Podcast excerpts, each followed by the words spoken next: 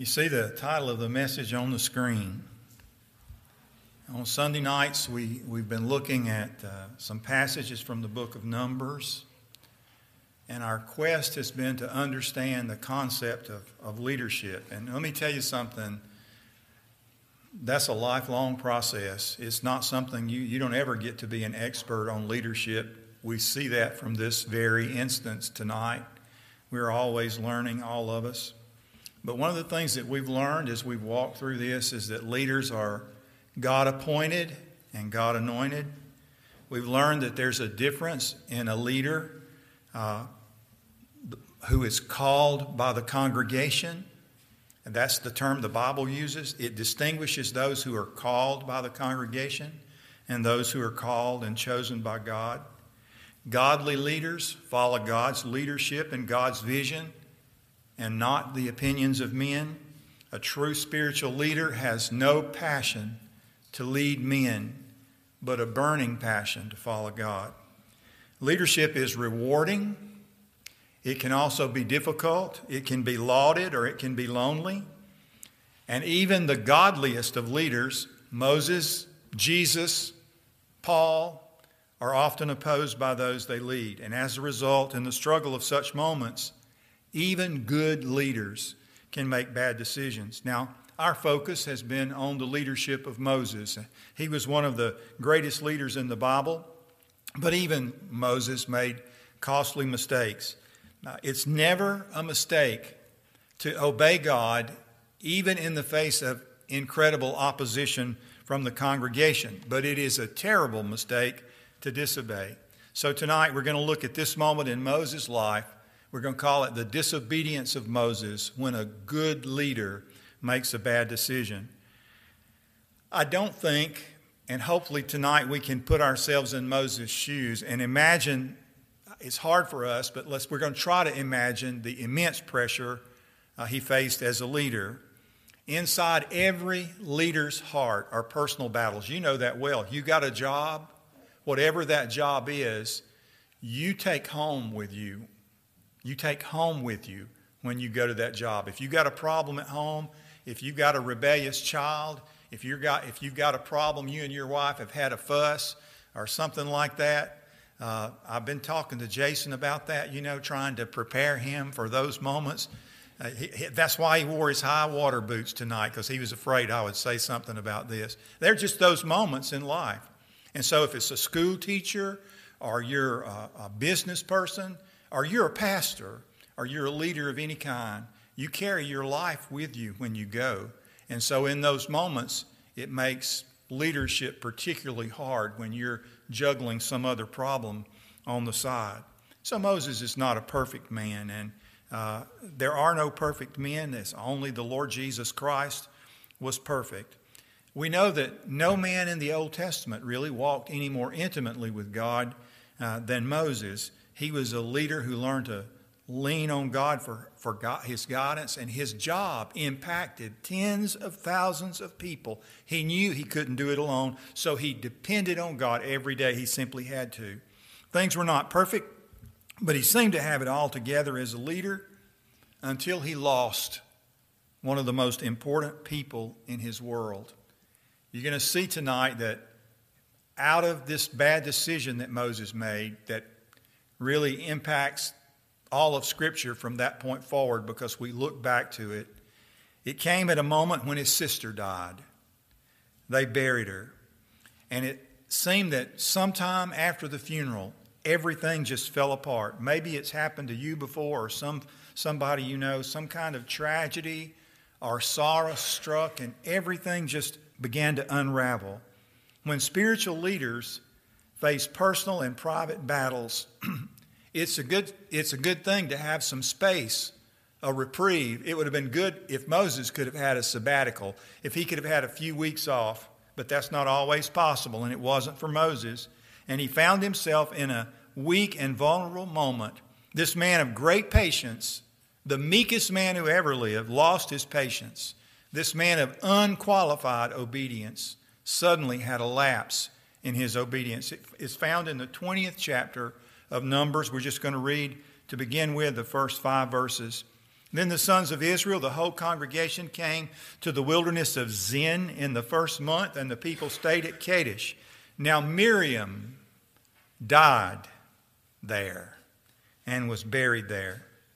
There was no water for the congregation, and they assembled themselves against Moses. The people thus contended with Moses and spoke, saying, If only we had perished when our brothers perished before the Lord. Why have you brought the Lord's assembly into this wilderness for us and our beasts to die here? Why have you made us come up from Egypt to bring us into this wretched place? It is not a place of grain or figs or vines or pomegranates, nor is there water to drink. So, number one, consider the crisis that confronted him. His sister had just died and had been buried. Uh, and now Moses, right on the heels of that, right on the heels of it, faced a crisis of leadership, similar to the one that he faced in the rebellion of Korah. Uh, there, Moses proved himself a, a godly leader, but here, it appears, weakened as he was by grief, he was not ready for this crisis.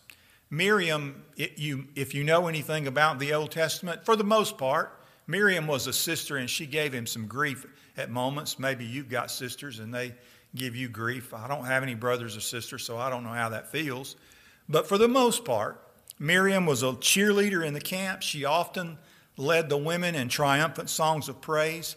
But at her death, the voice of melody was exchanged for the voice of murmuring, and 600,000 critics now raised their voices against Moses. I don't know if you've ever faced criticism of your leadership, but you can have 1,000 people with you and 10 against you, and those 10 will seem like 10,000. So imagine how this felt for Moses. And you will remember it was Miriam, his sister, who watched by the river when he was just a baby in the basket when his mother put him in the little wicker basket. It was Miriam who watched. It was Miriam who told the daughter of Pharaoh about the Hebrew woman Jochebed, Moses' mother, who was later to nurse him as a child. So she was a supporter, she was a sister, she was a friend, and, and she died. And 600,000 critics rose up in her place. I always tell my wife, always, please come to church and be there with me. You know, because at least I've got one person with me sometimes. But it, that really, that's true. It is, it's always important for, for me to see her because that encourages me. Because when she's not with me, I don't feel somehow as strong as a leader or a preacher when she's not present. Verse 6 Then Moses and Aaron came in from the presence of the assembly to the doorway of the tent of meeting and fell on their faces, and the glory of the Lord appeared to them. Now consider how Moses responded to this crisis.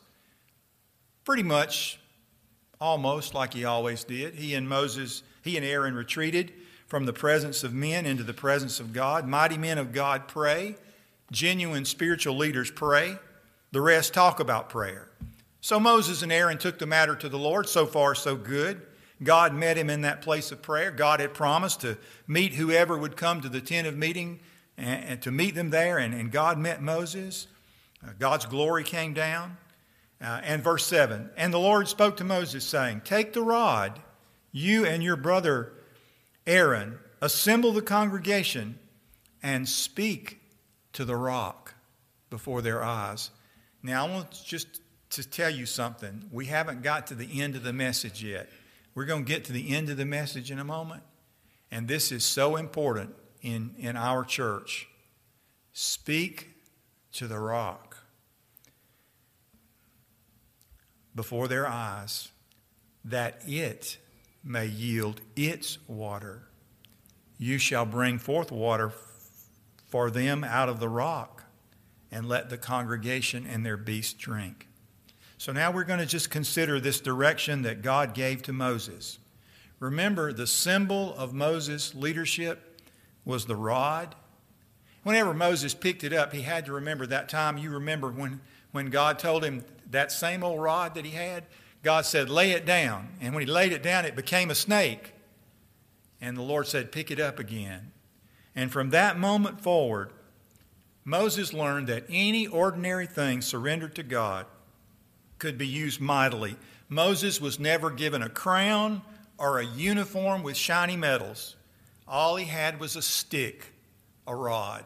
And if he would let God work in and through him, God would validate his leadership and work miracles through his hands. Now, I know that sometimes in your own life, sometimes as a leader, sometimes in the church, we're, we are tempted to take situations into our own hands. We get in the middle of a crisis, and maybe there's another crisis behind us at home or somewhere else, and in the middle of that crisis, we get a little bit ahead of God. Don't do that. Take the matter to the Lord, and don't do anything until you, you've heard from Him. And when He speaks, be completely obedient. Now, God's directions were specific and straightforward. Moses was to be obedient and trust God in the situation. Look at verses 9 through 11. So Moses took the rod from before the Lord, just as he had commanded him. And Moses and Aaron gathered the assembly before the rock. And he said to them, Listen now, you rebels. Shall we bring forth water for you out of this rock? Then Moses lift up his, lifted up his hand and struck the rock twice with his rod. And water came forth abundantly, and the congregation and the beast drank. You see anything wrong with that? Not right away. So consider Moses' response to God's direction. We don't know if it was anger or exhaustion or extremely vulnerable moment for Moses, whatever it was. He rose from the presence of God and with no specific instruction to do so, and he rebuked the people. Have you ever gotten short with somebody? Uh, when you were stressed out about something and you got short with somebody else around you because you were stressed out? I've never done that. Oh, yes, I have. Moses was the meekest man who ever lived, according to the scripture. Never once did he demand leadership. Never once did he seek recognition or an authority. But in this case, it seems that he needed this moment to prove he was still in control. So instead of speaking to the rock, as God had said, Moses took the rod and struck the rock in a display of showmanship, and he struck it twice. Much as a television preacher needs a spectacle to prove his anointing, Moses, plagued as he was by this personal and corporate crisis, needed this moment for himself, and it was the worst mistake of his long life of following God's leadership. Look at verse 12. But the Lord said to Moses and Aaron, Because you have not believed me to treat me as holy in the sight of the sons of Israel, therefore you shall not bring this assembly into the land which I have given them. So here's the next thing we want to consider God's response to Moses' disobedience. Why did he deal with Moses so severely? You will remember God once said, or Samuel said to Saul, when God was about to reject him from being king, he said, Has the Lord as much delight in burnt offerings and sacrifices as in obeying the voice of the Lord? Behold, to obey is better than sacrifice, and to, and to heed rather than the fat of rams, for rebellion is as the sin of divination, and insubordination is as iniquity and idolatry. Because you have rejected the word of the Lord, he has rejected you from being king. Did you know that God always deals more severely with leaders than with others? The Bible says, Let not many of you be teachers. I think that also includes deacons. Deacons are teachers in a lot of ways. Let not many of you be teachers, brethren, knowing that as such we will incur a stricter judgment. Moses failed to treat God as holy, and whenever we when, whenever we, you or I, fail to treat God as holy, we terminate our opportunity to experience God. That does not mean we won't go to heaven. That does not mean that God will take us out. What that means is that we will fail to see and experience the mighty power of God in ways we might have had we been obedient. When you fail to be obedient to what God tells you, He will take your opportunity from you and He will give it to somebody else failure to be obedient freezes your opportunity to walk with God. You can't go on with God without disobedience and uh, without obedience and disobedience disqualifies. This was the greatest heartbreak of Moses' life.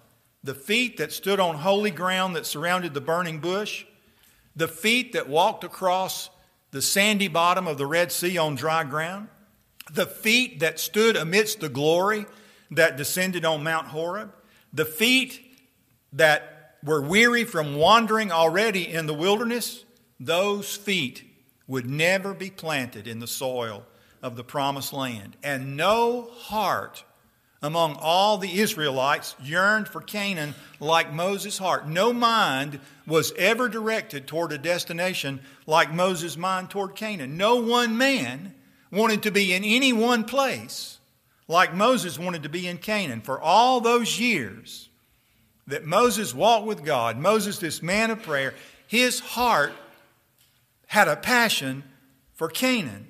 But more than just to see it with his eyes. He wanted to walk barefoot in its rivers, breathe its air, and eat its fruit.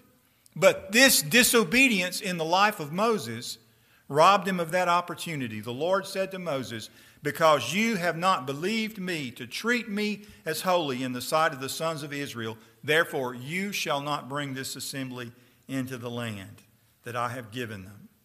So, what opportunity will you miss if you fail to be obedient? What opportunity will your church miss? What is God saying to you, and what is it that God wants you to do? What difference will it make if you fail to do it? Well, this one act of disobedience in Moses' life put a roadblock that God never intended for him. It altered the will of God for his life. Now, I want you to think about it.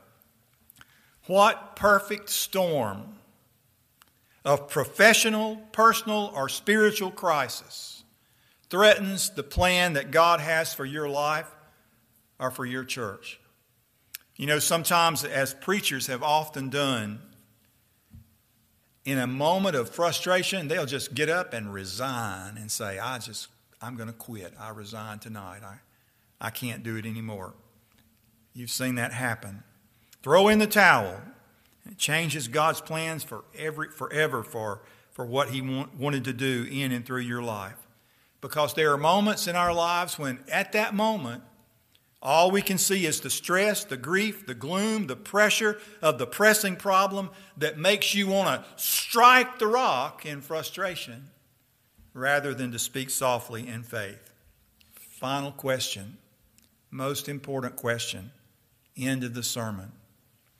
What was that rock in the wilderness? Maybe you never thought about it. 1 Corinthians, boy, here we are in 1 Corinthians again, chapter 10, verses 1 through 4. Paul said, For I do not want you to be unaware, brethren, that our fathers were all under the cloud and all passed through the sea, and all were baptized into Moses in the cloud and in the sea and all ate the same spiritual food, and all drank the same spiritual drink, for they were drinking from a spiritual rock which followed them, and the rock was Christ. That's interesting, isn't it? How in the world? What in the world? Let me take you back. When Moses first started leading the people in the wilderness and they didn't have what they needed, they didn't have any water. God told Moses, He said, You need to take your rod and you need to smite the rock. And once you smite that rock, that rock will provide everything that you need. That's all he was to do smite the rock. After once being struck, it never had to be struck again. All that required for them to receive water from the rock was faith. All the refreshment they needed flowed from that rock to strike it again, even when uh, to strike again even once when God had said, "Speak, ask, seek, knock." was an insult to the Spirit of grace when God was more than ready to provide. The rock was Christ. He was their provider. Now, question who will provide what you need in your crisis, in your circumstances? Will your anger or your impatience or some rod of your hand do it for you. No, only Christ. He is your rock of refreshment in the wilderness of your circumstances. Speak to Him, ask Him, depend on Him. This is the lesson we learn from the disobedience of Moses. This is what we take away from this moment when a good leader made a bad decision and it cost him his leadership. All we need as a church is Christ. All you need as a leader is Christ. All we need is a congregation to go forward into the promised land that God has for us is Christ, and He will provide whatever we need. Now, here's the danger. Anytime that I pick up my rod of leadership, or you pick up yours, and I say, or you say, I am going to use my rod of leadership to exercise my authority or my power to exercise change in my church or in my own personal circumstances, do you know what that is doing? It is smiting Christ. It is smiting the rock that promised to provide rather than waiting in faith and in obedience for Christ to do what only He can do. It is making the mistake of Moses and forsaking the great opportunity that lies before us that only God can give us. Everything is about just simply depending on God. We don't have in the church as leaders crowns. We don't have uniforms with shiny medals. All we have is the simple opportunity that God has given us that every day we lay it down and say, God, I won't pick it up until you tell me to pick it up, and I'll do whatever you tell me to do and I'll watch you accomplish what only you can. That's the whole story. End of message. Let's pray.